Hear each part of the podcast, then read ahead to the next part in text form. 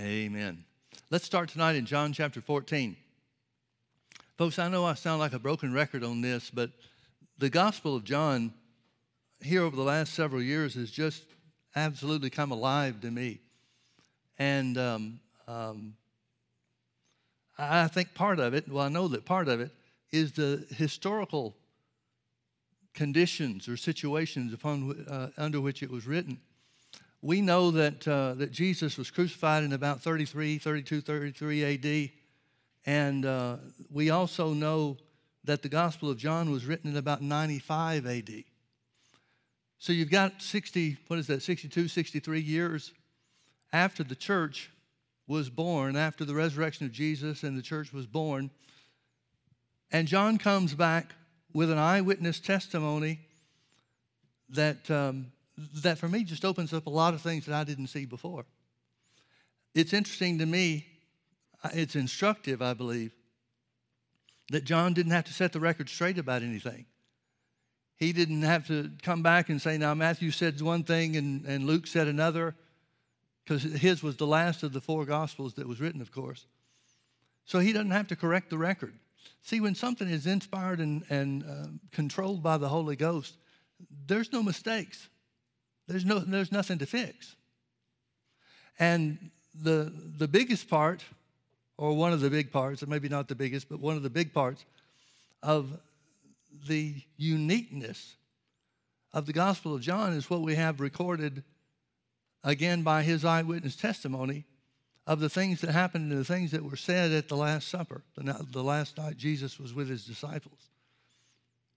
So in John chapter 14, most of what he, uh, most of what information he does give us that separates his gospel from the others and gives it a unique perspective is what Jesus said about the Holy Ghost. So in verse 16, John chapter 14, verse 16, Jesus, here at the Last Supper with his disciples, said, And I will pray the Father, and he shall give you another comforter, that he may abide with you forever, even the Spirit of truth, whom the world cannot receive, because it seeth him not, neither knoweth him, but you know him, for he dwelleth with you and shall be in you. I'm going to talk to you a little bit about the Holy Ghost in you tonight. Now, the word uh, that's uh, translated comforter there in verse 16 is the Greek word paraclete. And it has seven different meanings. Not, comforter is one of them, but it has seven different meanings. The Amplified lists them all. Uh, let me try, let me see if I can remember what they are advocate, counselor, comforter, helper, intercessor, strengthener, and standby. Is that seven? I think I got them all. Well, it instructs us because the Holy Ghost is given as a result of Jesus' prayer, notice he said, I'll pray the Father and he will send you another comforter. Jesus' prayer was effective to send the comforter to us. And with all those things, those seven different characteristics or seven different names that we could give to the Holy Ghost, it, in, uh, it instructs us, it reveals to us that these are things that God wants us to have. He wants us to be comforted, He wants us to have counsel, He wants us to have an advocate, which is a, a legal representative. He wants us to know that the Holy Ghost is on our side when the devil brings condemnation. The Holy Ghost is on our side as an advocate. He's our intercessor in, in, in that situation, in that uh, specific thing that, that uh, John told us by the Holy Ghost about the Spirit of God and the work of the Spirit of God. He's not talking about the Holy Ghost praise for us. He's talking about the Holy Ghost has bridged the gap through the work of Jesus, the sacrifice of Jesus and his resurrection. He's bridged the gap to join us and unite us with God the Father in such a way that we can never be separated again. Well, if He's our strengthener, God wants us to have strength. If He's our standby, that means God wants us to have anything we have need of because the Holy Ghost is there to bring it to us and to help us. Now, I want to back up a little bit in John chapter 14. Let's start in verse 10 and see the context in which Jesus says these things. John 14, 10, believest thou not that I am in the Father and the Father in me? The words that I speak unto you, I speak not of myself, but the Father that dwelleth in me, he doeth the works. Now, let me point out what I'm sure you already know, but let me remind you of something. in the original translation, the Greek text doesn't have, it certainly wasn't divided in chapter and verse. The translators did that to help us. And it has no punctuation. And so the translators punctuated these scriptures in the way that they thought was most accurate. And by and large, they did a, did a pretty good job, but not in every case. Notice here it says in verse 10, Jesus is responding to what Thomas, uh, or what Philip said, I believe. And notice he said, The words that I speak unto you, I speak not of myself, but the Father that dwelleth in me. It'd be good if we put a period right there. Because he's going to tell us two things about the Father as he works by the Holy Ghost. He said, The Father in me, he giveth, he speaks the words, or he gives me the words to speak. And then the second point that he makes is, He, the Father who gives me the words to speak, He's the one that does the works. Now, folks, you remember when Jesus was baptized by John in the Jordan River. The Bible says there was a voice from heaven as he came up out of the water. John initially resisted baptizing him, you may recall. He said, This ought to be the other way around. You ought to be baptizing me. And Jesus said, No, we've got to fulfill the prophecy. This is the way it's supposed to be. So when Jesus is baptized into the water and comes out of the water, there's a voice from heaven that says, This is my beloved Son in whom, in whom I'm well pleased. And everybody that was there bear record or bore witness to the fact that the Holy Ghost came down from heaven as a bird would fly from the sky and land on something. The Holy Ghost landed on Jesus and remained. Apparently, there was something that everybody could see that came and landed upon Jesus and absorbed into him. It's not like Jesus went around ministering everywhere from that point on with a bird on his shoulder.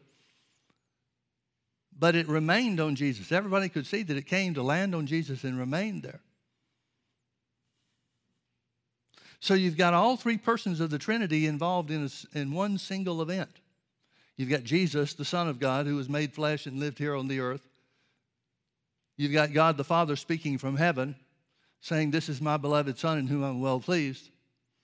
And then you've got the Holy Ghost who manifested himself in such a way that everybody could see what was going on.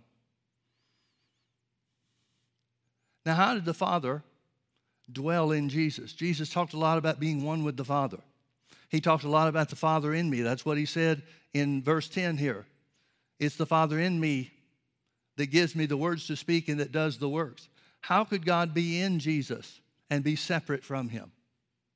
Well, there's only one possibility, and that's by the Holy Ghost in just the same way that Jesus lives in us. See, Jesus doesn't have a, a, a, well, Jesus has, according to his own testimony after his resurrection, he has a flesh and bone body, not flesh and blood. His blood was spilled and taken and presented in the heavenly holy of holies, according to Hebrews chapter 9, as an eternal redemption for us. So if Jesus has a finite body, flesh and bone would be finite, wouldn't it? So if Jesus has a finite body, how does he live in us? How does he indwell us? How does he live in our hearts, as we sometimes say? Well, the answer is by the Holy Ghost.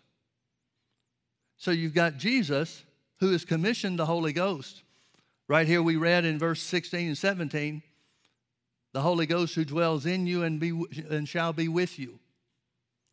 We've got the power of God, we've got the presence of God, we've got the fulfillment of the relationship with God, all taking place by the Holy Ghost who dwells, who indwells us. Let's keep reading a little bit.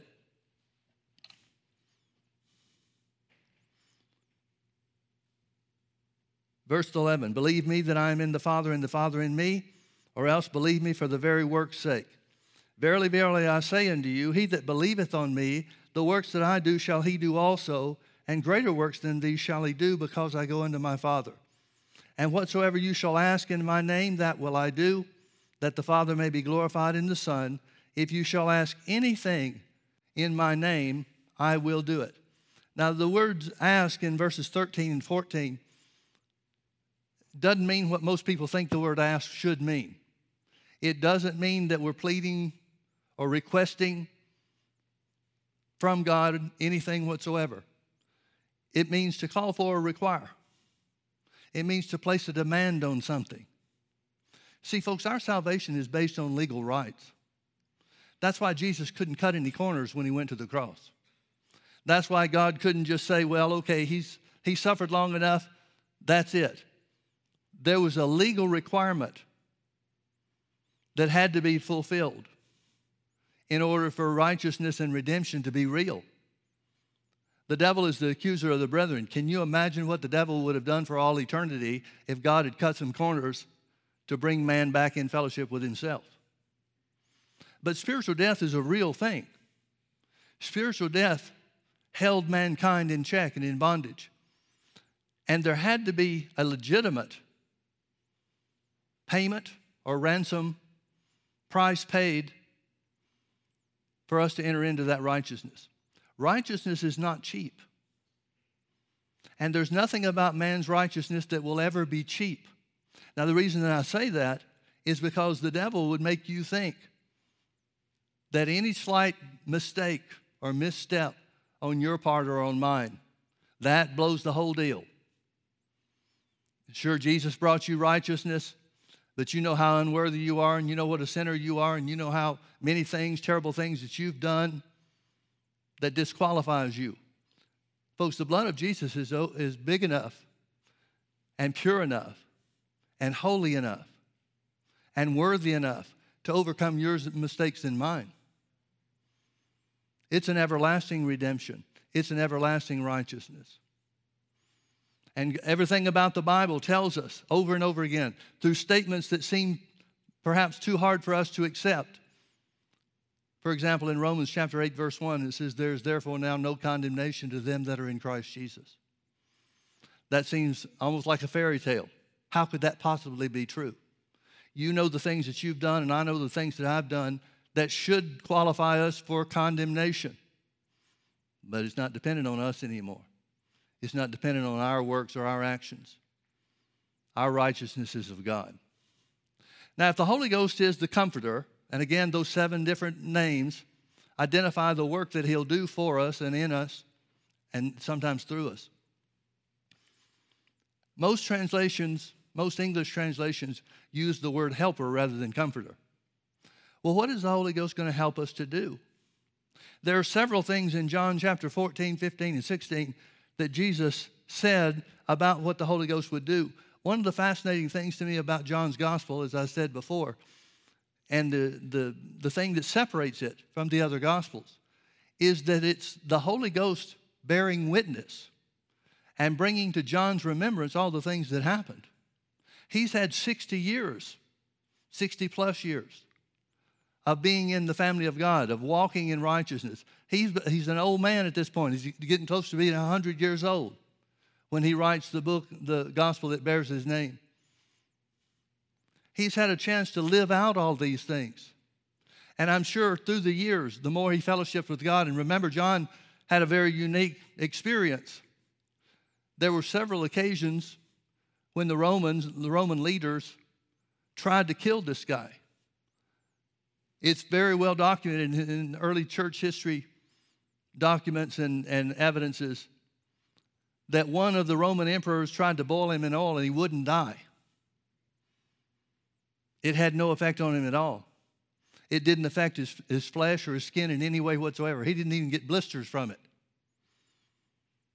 Well, at that point, the Roman emperor is coming to the realization that there's not much you can do with this guy.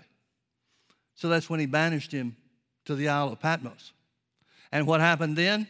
He was only there for about nine months before the, the emperor that banished him was, uh, uh, his life expired.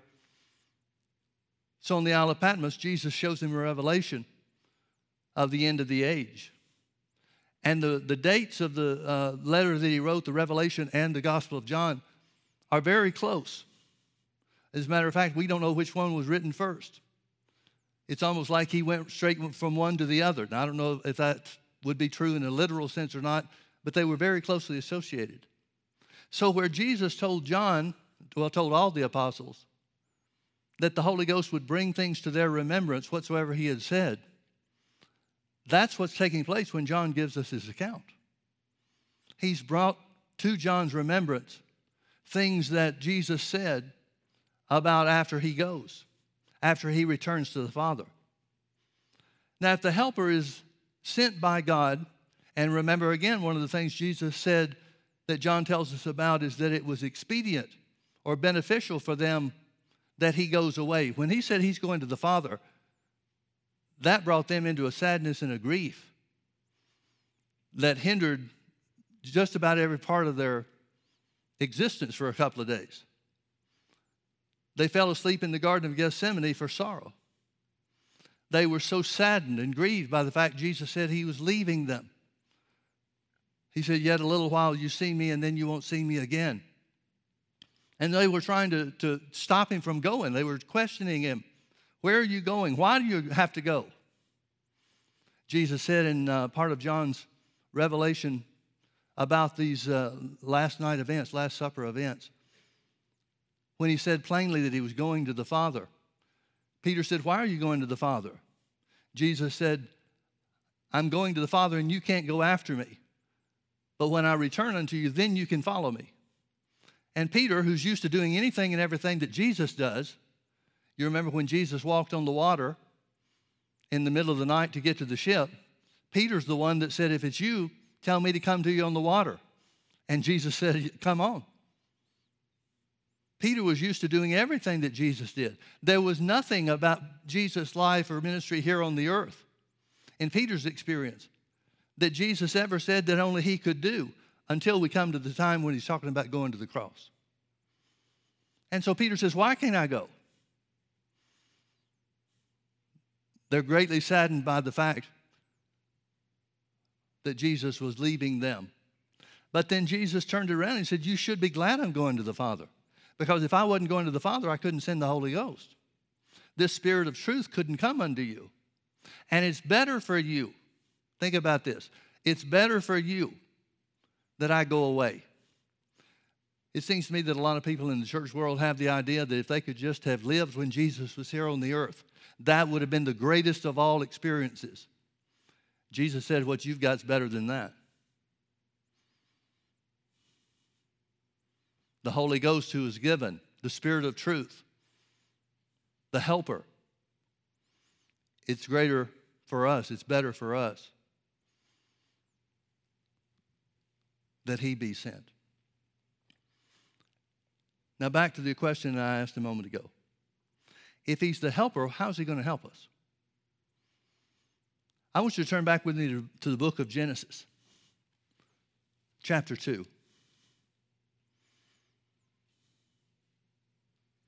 Genesis chapter 2. Here's God's summary of the creation of the earth. Notice in verse 7 And the Lord God formed man of the dust of the ground and breathed into his nostrils the breath of life, and man became a living soul. Now, back up to chapter 1 and verse 26, and let's compare these two things.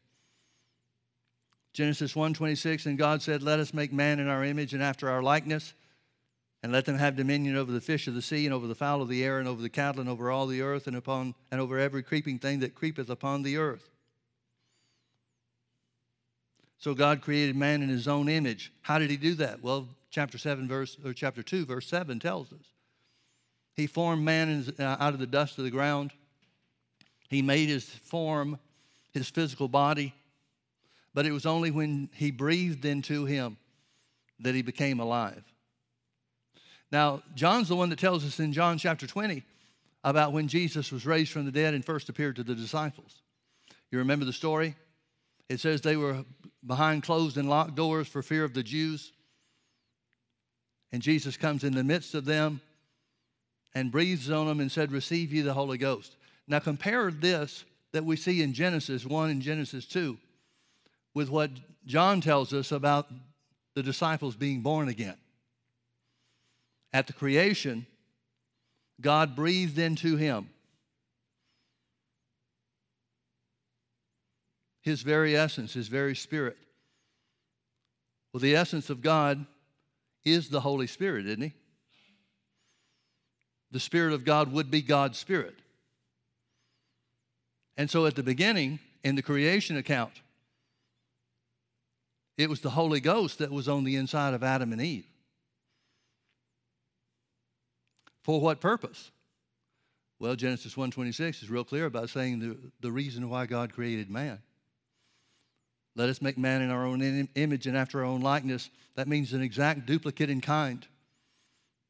And let them have dominion. God created man to have authority. Well, then, if the Holy Ghost is going to help us, how's he going to help us? One of the main ways he's going to help us is in, in or through the exercise of our authority. Now, let's go back to John chapter 15.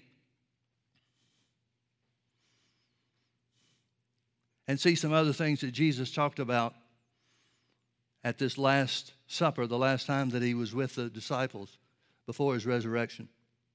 John 15, verse 4. Notice it says, Abide in me and I in you.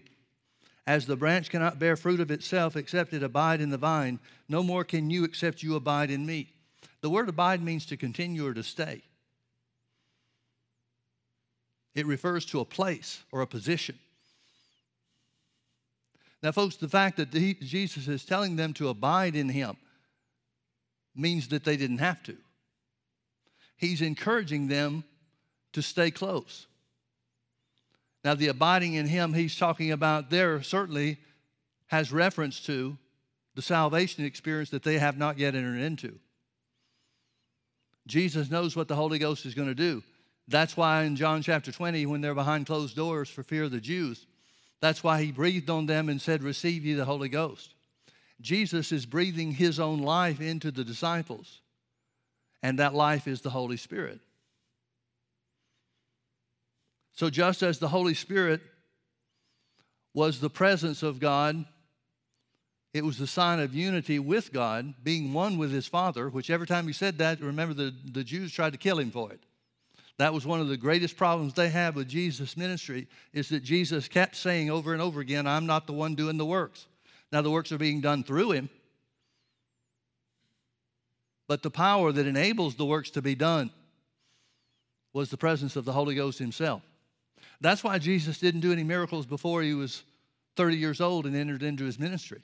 See, Jesus was just as much the Son of God at age 29 as he was at age 30. And if Jesus was doing miracles here on the earth because he was the Son of God, why did he wait till he was baptized in the Jordan River by John? Why was that the beginning point of his ministry? Well, by his own admission, he said the, the Spirit, the Holy Ghost, or the Father in me is the one doing the works. How's the Father in him? How's the Father joined with him? By the Holy Ghost himself. So when Jesus tells the disciples that the Spirit of truth is coming, he said, The world can't receive the Spirit of truth, but you know him, for he dwells with you and shall be in you. He's saying we will know God as our Father. We will know that we're children of God. We will know that we're part of God's family. We will know the power and the, the potential that's in us because the Holy Ghost is there and we know Him. Unfortunately, I think there's too many of us that don't really know Him but that's not the way He wants it to be. So He says, Abide in me. Abide in me, and I in you.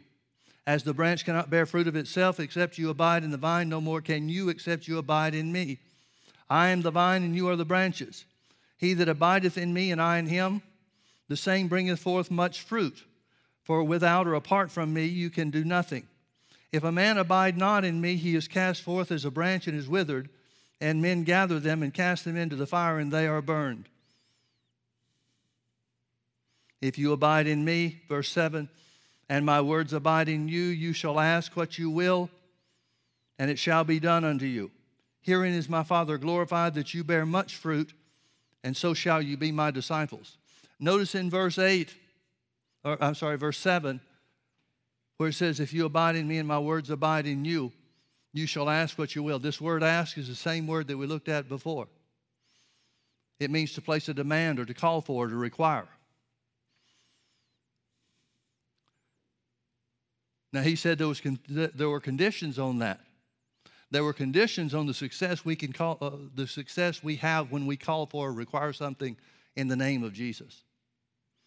Those conditions are abiding in Him. It's talking about a relationship with your Heavenly Father is talking about fellowship with him. And then he says, if, you, if my words abide in you. So, how are we going to abide in him? Folks, the only way to fellowship with God is through his word. The only way to know who God is is through His Word. The only way to come to the understanding or revelation of what all God has done for us and in us is through the Word. Jesus said, talking to his disciples, He said, Take my yoke upon you and learn of me. How are they going to learn of Jesus? There's only one way we can learn of Jesus, and that's through the Word. It's through fellowshipping with God through His Word that we come to the realization of what His will is. Remember, the Bible says, in the mouth of two or three witnesses, let every word be established. Jesus quoted that from the Old Testament in his time here on the earth. So that means if we can find two or three places in the scripture that identifies something about God's will for us here on this earth, we can know of a certainty that that's the will of God, that that's the character and that's the nature of God. I think for many of us, the more we see something, like for example, people that argue about whether or not healing is for us today. And a certain segment of the church world, you know as well as I do, says, well, God's all powerful, nothing's impossible to him, so he can heal without any doubt or any question. But he doesn't heal everybody, they say. But if we want to know what God's will is concerning healing, we're going to have to find out by the Word. There's a lot of people that have a lot of different opinions about things out there, not just on the subject of healing, but in every subject. Well, how are we going to know what's right? By finding the infallible Word of God that reveals to us the character and the nature and the will of our Father. Now, folks, there are many, many times, many places where the subject of healing is dealt with in one way or another. To say in the mouth of two or three witnesses every word is, shall be established related to the subject of healing, there's a lot more than three. As a matter of fact, I just about I see healing on just about every page of of the Bible. It's easy for me to see that. And I don't know, I've never really counted up all the different ways and places that the scripture refers to the healing power of God or the will of God to heal everybody. But let's just say there's 15 times, 15 places. There's at least that, probably many more. But let's say there are 15 places where we can identify this the will of God to heal his children. Does that make it more the will of God than something we just see three times? See, we would like to see a bunch. We like to see as many places as we can to identify what the will of God is. But look at it from God's standpoint. If we see something that is His will, if it's established by two or three different scriptures, isn't it just as much an act of faith to take those two or three and say, This is who my Father is? As to require or hope for 15 or 20 times? See, folks, the Bible's saying something more times than two or three doesn't make it more true that may suit us a little better. But everything the Bible tells us and all the characteristics that God reveals of Himself through two or three different passages of Scripture, those are just as real as if something was there a hundred times. So, with that in mind, what does the Holy Ghost do? How is He going to help us? One of the greatest ways He's going to help us is in the exercise of our authority here on the earth. Notice again verses 7 and 8, John 15. If you abide in me and my words abide in you. He's talking about fellowship, he's talking about knowledge of the word. He's saying if our relationship with God is, is on track, if we're walking with him in fellowship, if we're walking in love. Remember, Jesus said again, it's in those passages of Scripture where Jesus was with the disciples at the Last Supper that John tells us about. A new commandment I give unto you that you love one another. He said, If you love me, you'll keep my commandments. Well, the commandment is very simply to walk in love. That's the only law we have of the new covenant. Now, some people get upset about that and say, well, Yeah, but what about the Ten Commandments? Folks, if you're walking in love, you're not going to break any of the Ten Commandments. As Jesus said, therefore, love is the fulfilling of the law. So if we're walking in love, if we're building our house, our lives, on the solid rock of God's word, then we're going to be walking in love with others around us. And the Bible very clearly and simply says that that's what it takes to abide in Him. So if we're abiding or staying or continuing on in Him, and His Word is in us, we shall call for or require or place a demand on that relationship we have with God in the exercise of our authority. Notice in verse 8 again, it says, Herein, in this manner, is our Father glorified. God delights in you exercising your authority on the earth. He delights in you and me exercising our authority on the earth to overcome the work of the devil in any and every area of our lives. God didn't leave us here on the earth to be defeated by the enemy. He left us here on the earth to exercise authority over the enemy, to walk free from his works, to walk free from the bondage of sin and death. To manifest the victory of Jesus being raised from the dead. So he said, If you abide in me and my words abide in you, you shall ask what you will, and it shall be done unto you. Make a demand on anything that you need to eh, that lines up with what the Word of God says and the character of God that's re- revealed to us by the Word. We started off in John chapter 14. He said, He that believeth on me, the works that I do shall he do also, and even greater works than these shall he do, because I go unto my Father. God's not put off by us doing the same works that he did through Jesus. God's not put off by us wanting to do the same works that Jesus did. Herein is my Father glorified. Jesus said the one, one way, at least, and it is a primary way that we can bring glory to God is by placing a demand on the relationship we have with God and the power of His Word to do the will of the Father here on the earth. God never changes. If it was ever His will for man to have authority on the earth, then it's always His will for man to have authority on the earth. And nothing can be clearer than Genesis chapter 1, verse 26, that tells us the very reason God made man and put him here on the earth, the very reason that He breathed into his body his own life or the Spirit of God was so that we could exercise authority and have dominion over all the works of his hands. That will always be God's will, folks. So if Jesus is sending us the helper that makes us new creatures in him, that recreates our spirits, this comforter this strengthener, this standby. How's he going to strengthen us? He's going to strengthen us through the Word of God to exercise our dominion here on this earth. Turn with me to Romans chapter 8.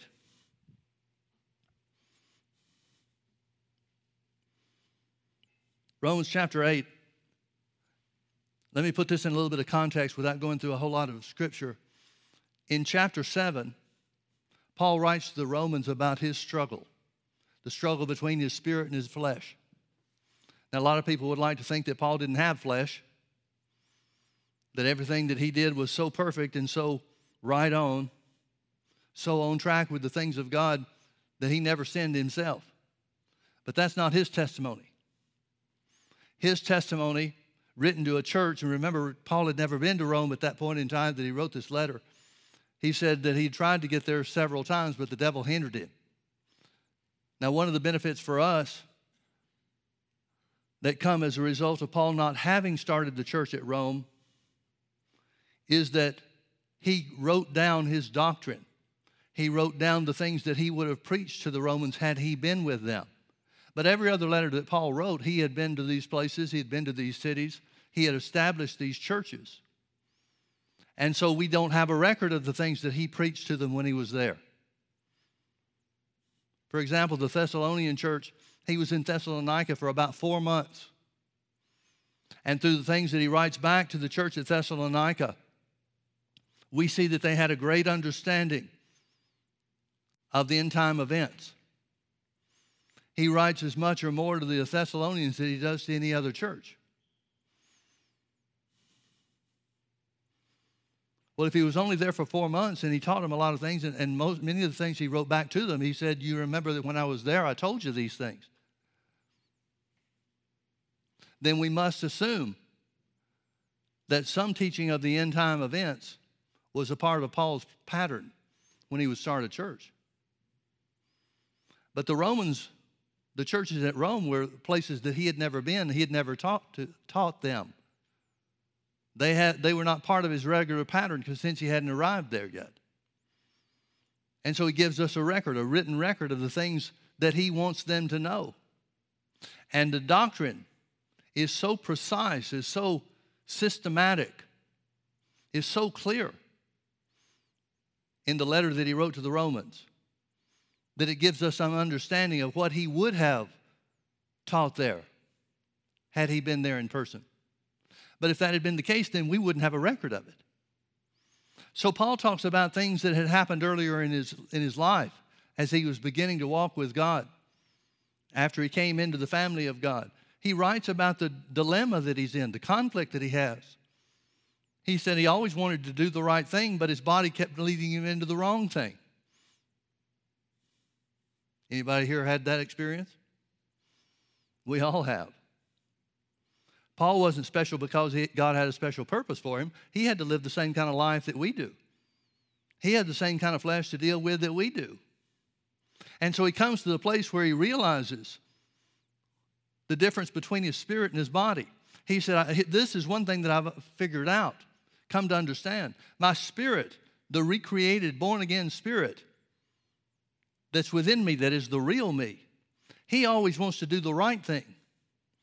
But there's another power, another force that's at work in my earthly life too. And that's the flesh that hasn't been redeemed yet. That flesh that hasn't experienced with sin still wants to sin. Now, folks, the foremost prophet, uh, foremost apostle on the face of the earth is saying, My body wants to do wrong just like yours does. Well, the things that he understood and the things that he came to realize and the things that he taught us enabled God to keep using him, didn't it? Paul wasn't disqualified from being used of God because his flesh wanted to do the wrong thing. And neither are you or I disqualified either, no matter what our body wants to do. So Paul comes to the understanding, he said, From my heart, the real me always wants to do the right thing. But this man on the outside, this flesh that had the experience of sin in it, still wants to do wrong. And he says, Who's going to deliver me from this? And the answer that he concludes chapter 7 with is, I thank my God through Jesus Christ my Lord. Now that brings us to chapter 8. Chapter 8 starts off because Jesus is the deliverer, not just delivers us from sin, not just delivers us from spiritual death, but delivers us from the conflict between our spirit and our soul, or between our spirit and our body. He says, There is therefore, since Jesus is the deliverer, there is therefore now no condemnation to them which are in Christ Jesus. Notice the King James says, Who walk not after the flesh, but after the Spirit.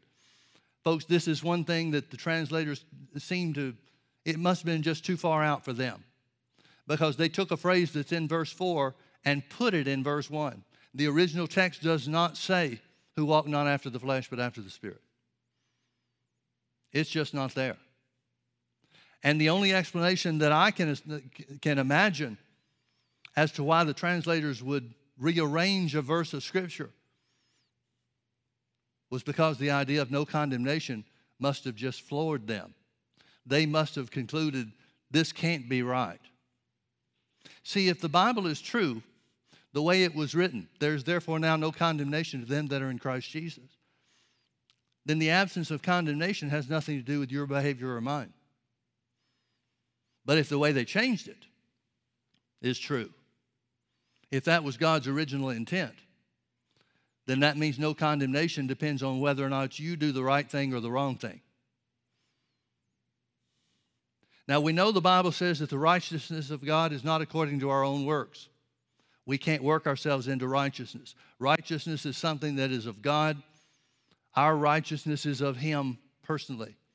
And that was the whole reason of, for Jesus having to pay the price for the three days and nights that he was in the heart of the earth. He had to pay a price. And as we said, it was a legal matter.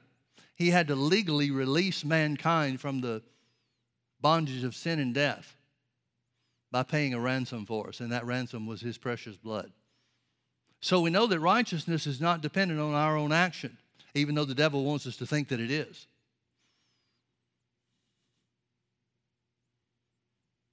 But here's the question How could we be righteous by the blood of Jesus and still be under condemnation from God's end? It's impossible. The translators, however, couldn't accept that. But chapter 8, verse 1 of Romans reads this way in the original Greek text There is therefore now no condemnation to them that are in Christ Jesus. Period. Here's the reason why, verse 2 For the law of the Spirit of life in Christ Jesus has made me free from the law of sin and death. It's already done. You've been made free from the law of sin and death. Now, if you've been made free from the law of sin and death, this, this scripture is true. If Paul is writing by the Holy Ghost and this is absolute truth, thank God he is, and it is. But if it's true, then that means it's impossible for the condemnation that accompanies the law of sin and death to hold you and me in bondage. Now, it does hold a lot of people in bondage, it does hold a lot of believers in bondage. How come? The power has been broken. Well, the reason is there's not many of us that have come to the understanding that Jesus delivered us from condemnation when he delivered us from the law of sin and death. And the spirit of life in Christ Jesus is so much greater than the law of sin and death that there's no room for condemnation whatsoever. So there's no condemnation to those that are in Christ Jesus. For the law of the Spirit of life in Christ Jesus has made me free from the law of sin and death. Let me interrupt this for just a second and ask you a question.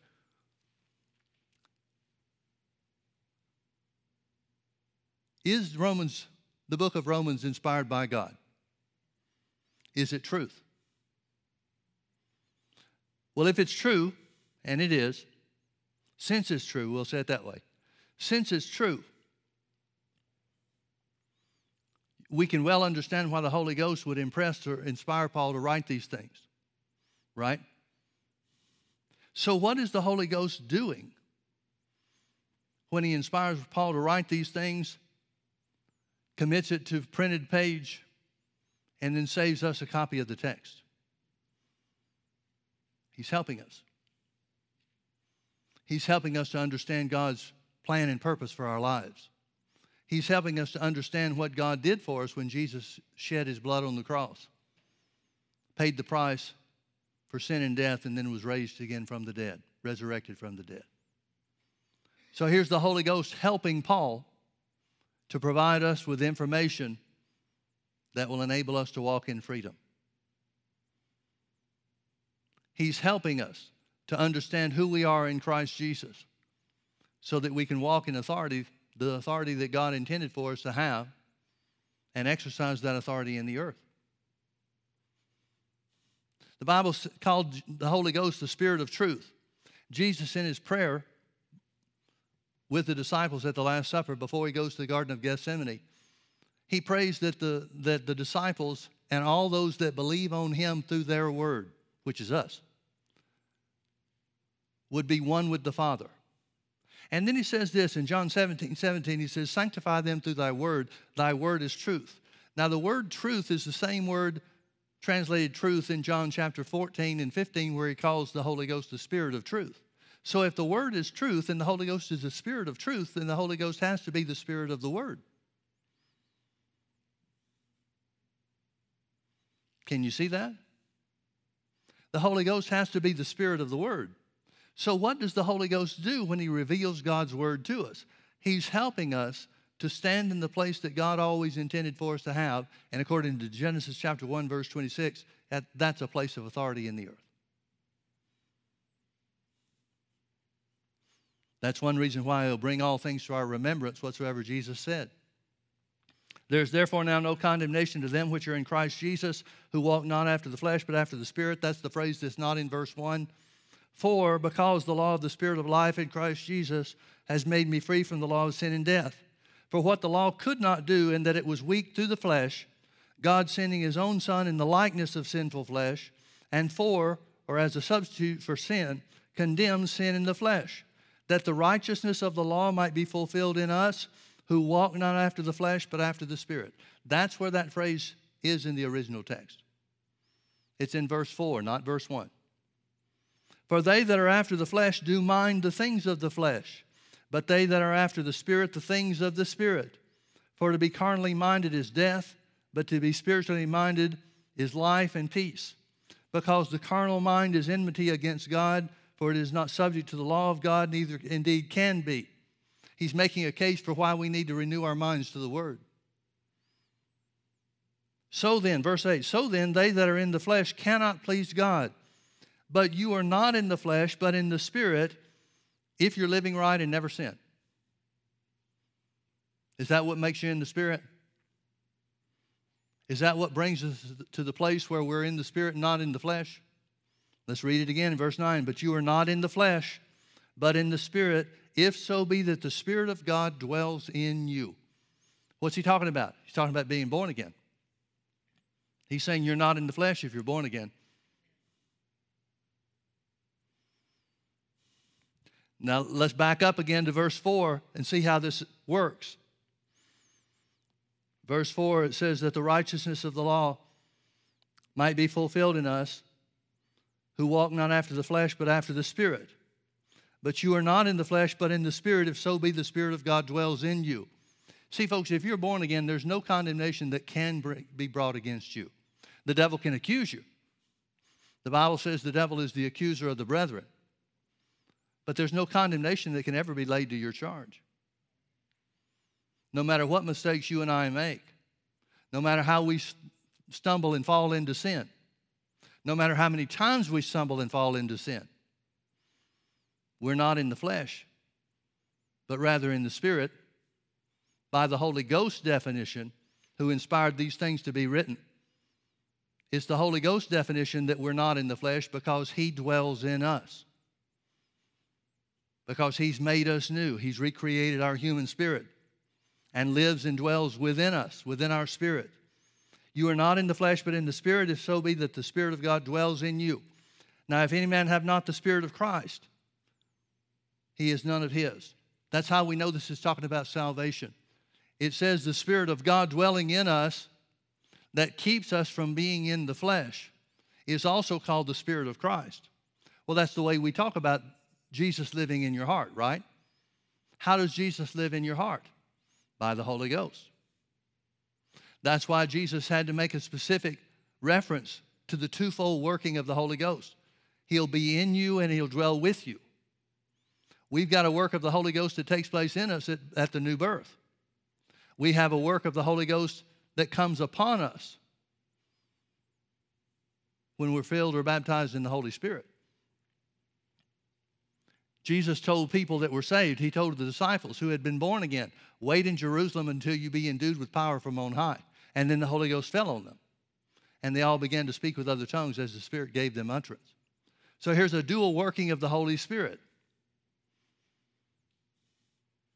He's not twins, but there's a dual work one for character and the development of the personality, our personalities, into the character and the nature and the likeness of God.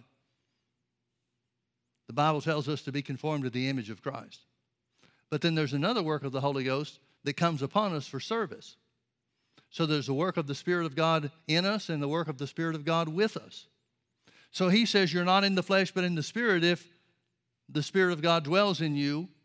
But if any man not have not the Spirit of Christ, he is none of his. In other words, he's saying nobody that's without salvation can be part of God's family. Jesus is the only way in. Again, remember in John chapter 20, Jesus breathed on the disciples and said, Receive the Holy Ghost. Well, something changed them. We would certainly expect if Jesus said to us, Receive the Holy Ghost, like he said to them, Receive the Holy Ghost, we would certainly expect to get something. Well, that experience transformed the lives of these guys. It says, Luke chapter 24, verse 52, I believe it is, says that from that point they were continually in the temple, worshiping and praising God openly. What gave them boldness? Where they started off hiding behind closed doors for fear of the Jews, they go right to where the Jews are in the temple. And now they're openly worshiping God and praising Him. Something had to happen, something changed them. The Bible says they were filled with joy. Joy is a part of the baptism, uh, part of the salvation experience. It's one of the characteristics of the Spirit of God in us at the new birth. So he says, If any man have not the Spirit of Christ, he is none of his. And if, this word if is the word since, and since Christ be in you, the body is dead because of sin, but the Spirit is life because of righteousness. But if the Spirit of Him that raised up Jesus from the dead dwells in you, who's He talking about? He's talking about the Holy Ghost. He's talking about the Holy Ghost in us. He's talking about those of us that are born again and the changes that occurred by the recreated human spirit. If the spirit of him that raised up Jesus from the dead dwells in you, he that raised up Christ from the dead shall also quicken your mortal bodies by his spirit that dwells in you. How was Jesus raised from the dead? By the Holy Ghost. The Bible says that Jesus was the firstborn or first begotten from the dead. What does that mean? If he was the first begotten from the dead, what death is it talking about? Was he the first person that was ever raised from physical death? Well, there were people in the Old Testament that were raised from physical death. One story comes to mind when they were burying some Jewish believers, when Jewish individuals were taking out another man, an acquaintance of theirs, to bury, and they saw an enemy scouting party that was close to the place where they were going to bury him, so they just, without thinking much, threw him in a cave or a hole in the ground. And it happened to be the place where Elisha was buried. And the Bible says that when they tossed this guy's body in, and when his body came in contact with the bones of Elisha, he revived and came out of the cave. Now, the picture that I have of this, and I don't know if it's right or not, but the picture I have of this is that they hurriedly throw him into this cave and turn around and start running from the enemy. But this guy is revived, raised from the dead, born again from the dead, if we can call it that or say it that way, come to the mouth of the cave, see the enemy scouting party, and see his friends running from them, turns and runs with them. Now, when he catches up to them, I just can't help but believe that the other two that threw him into the cave hit the afterburners and left him in the dust. Folks, these things really happened. These are not just fairy tales, these are things that really happened. But back to the point was Jesus the first person that was born from physical death? No. Then what does it mean when he says he was the firstborn from the dead? He was the firstborn, the first person that was born again from spiritual death. And the Bible says that took place by the Holy Ghost. He was the spirit that raised Jesus up from the dead. So, just as he was the spirit that equipped Jesus to do the healings and the miracles during his earthly ministry, this same Holy Ghost raised Jesus from spiritual death. Now, that presupposes, therefore, that Jesus was spiritually dead. If he wasn't spiritually dead, he couldn't be the first begotten from spiritual death. I know that makes some people uncomfortable, but the Bible is very clear on telling us that Jesus paid the price for all of mankind. And the wages of sin, or the price of sin, is death. Not physical death, but spiritual death. So the Holy Ghost was the raiser from the dead. He's the one that raised Jesus from spiritual death. He's the one that God breathes into us and recreates our human spirit, makes us that new creature that Paul talks about. He's the one. He's the one that changes. He's the one that raises us up. And He's the one that quickens our mortal bodies. Do you see that? Since the same Spirit that raised Jesus from the dead dwells in you, He quickens your mortal body. The word quicken just simply means to make alive. There is an ongoing work of the Holy Ghost to quicken our mortal bodies. Now, I know what you're thinking. The devil will bring thoughts and questions to us about those things and say, well, then why do Christians die sick? Because they don't know to put a demand on the quickening power of the Holy Ghost. This is one of the things that I'm finding out, folks, and I'm, I'm ashamed to say it took me this long to get there. But I always just accepted the fact that the Holy Ghost was in me and would do whatever God wanted him to do. I kind of left it up to being between God and the Holy Spirit as to what happened. But the more that I meditate on these things and the more that I think about the fact that the Holy Ghost, the very power of God Himself, the miracle worker, dwells in me, I've started putting my faith on the Holy Ghost doing things. And it's remarkable how it begins to happen. Things that I've never really believed God for before. I, don't know why. I should have. Everything that we receive from God comes by faith, not by just sitting around waiting for something to happen. But that's exactly what I did with the Holy Ghost for a long time. Too long. But praise God, that's changing. When I see the things that Jesus said the Holy Ghost would do, when I see the things that John was inspired by the Holy Ghost to tell us about the Holy Ghost, and I began to put a demand on those things. I began to call for him to show me things to come. I began to call for him to bring things that Jesus said to my remembrance. He's doing exactly what I'm believing for him to do. It was God's will for him to do this all the time. But he doesn't push God's will on you. He's a perfect gentleman. We have to invite him to do what he's supposed to do. We have to invite him to do in our own lives what God sent him here to the earth to accomplish. And this is all a part of the fact that the Holy Ghost is dwelling in us, the real us, dwelling in our spirits. Our bodies are the temple of God because our bodies are the temple of our own spirit, and the Holy Ghost, the very presence of God, the very Spirit of God Himself, lives in our own spirits. Thank God for the Holy Ghost. Thank God for the Holy Ghost. Since the same Spirit that raised Jesus from the dead dwells in you and me, He quickens our mortal body. Thank you, Father, for quickening our mortal bodies. You know, one of the things that the Bible says, not as many times as it speaks of healing, certainly, but one of the things that the Bible says in three or four different places is that God renews our strength and renews our youth.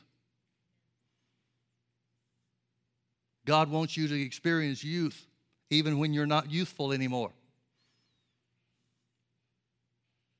He seems to care a lot about that. It's in there enough times for us to recognize it's His will. I've begun placing a demand on the Holy Ghost through the Word to renew my youth, and I'm seeing things change there too. God always responds to faith, and faith is always expressed by word and action. So, what you put a demand on, what you see that the Holy Ghost will do for you, God responds to that faith and brings it to pass in you, in your life, in your flesh, whatever it is you're believing for. Well, I'm way over time. I have a greater excitement about the Holy Ghost living in me than I've ever had in my life. And it's fun. I'm having the time of my life, I got to tell you. Why don't we all stand? Let's just lift our hands and thank God for the Holy Ghost, the greater one who dwells within us.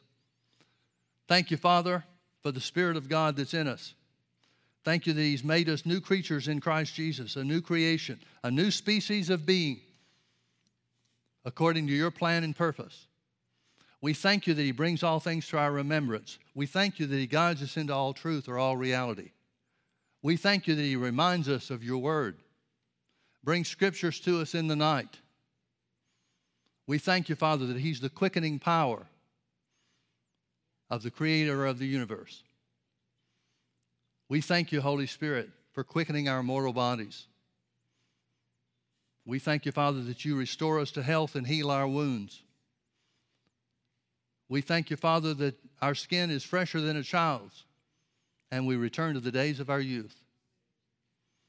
Thank you, Father, for having your way in us as we believe and speak with the same spirit of faith as Jesus himself. We also believe and therefore we speak. We speak healing and health. We speak restoration. We thank you, Father, for restoring the years that the locust has eaten. You lamented in Isaiah's, in Isaiah's letter to the church. You lamented that no one said restore. We say it. We call for restoration. Not just healing, not for things just to change, but for restoration. In the precious and holy name of Jesus. Thank you, Holy Spirit, for helping us through revelation, through teaching, through the inward witness. Help us to exercise our authority in this earth that we may glorify the Father in your name. We bless you, Father. We thank you for your great plan of redemption. We thank you for sending the Holy Ghost to us in Jesus' precious name. And everybody that agrees with that, say amen. Amen. amen. Sorry for going over time, but God bless you. Have a great week.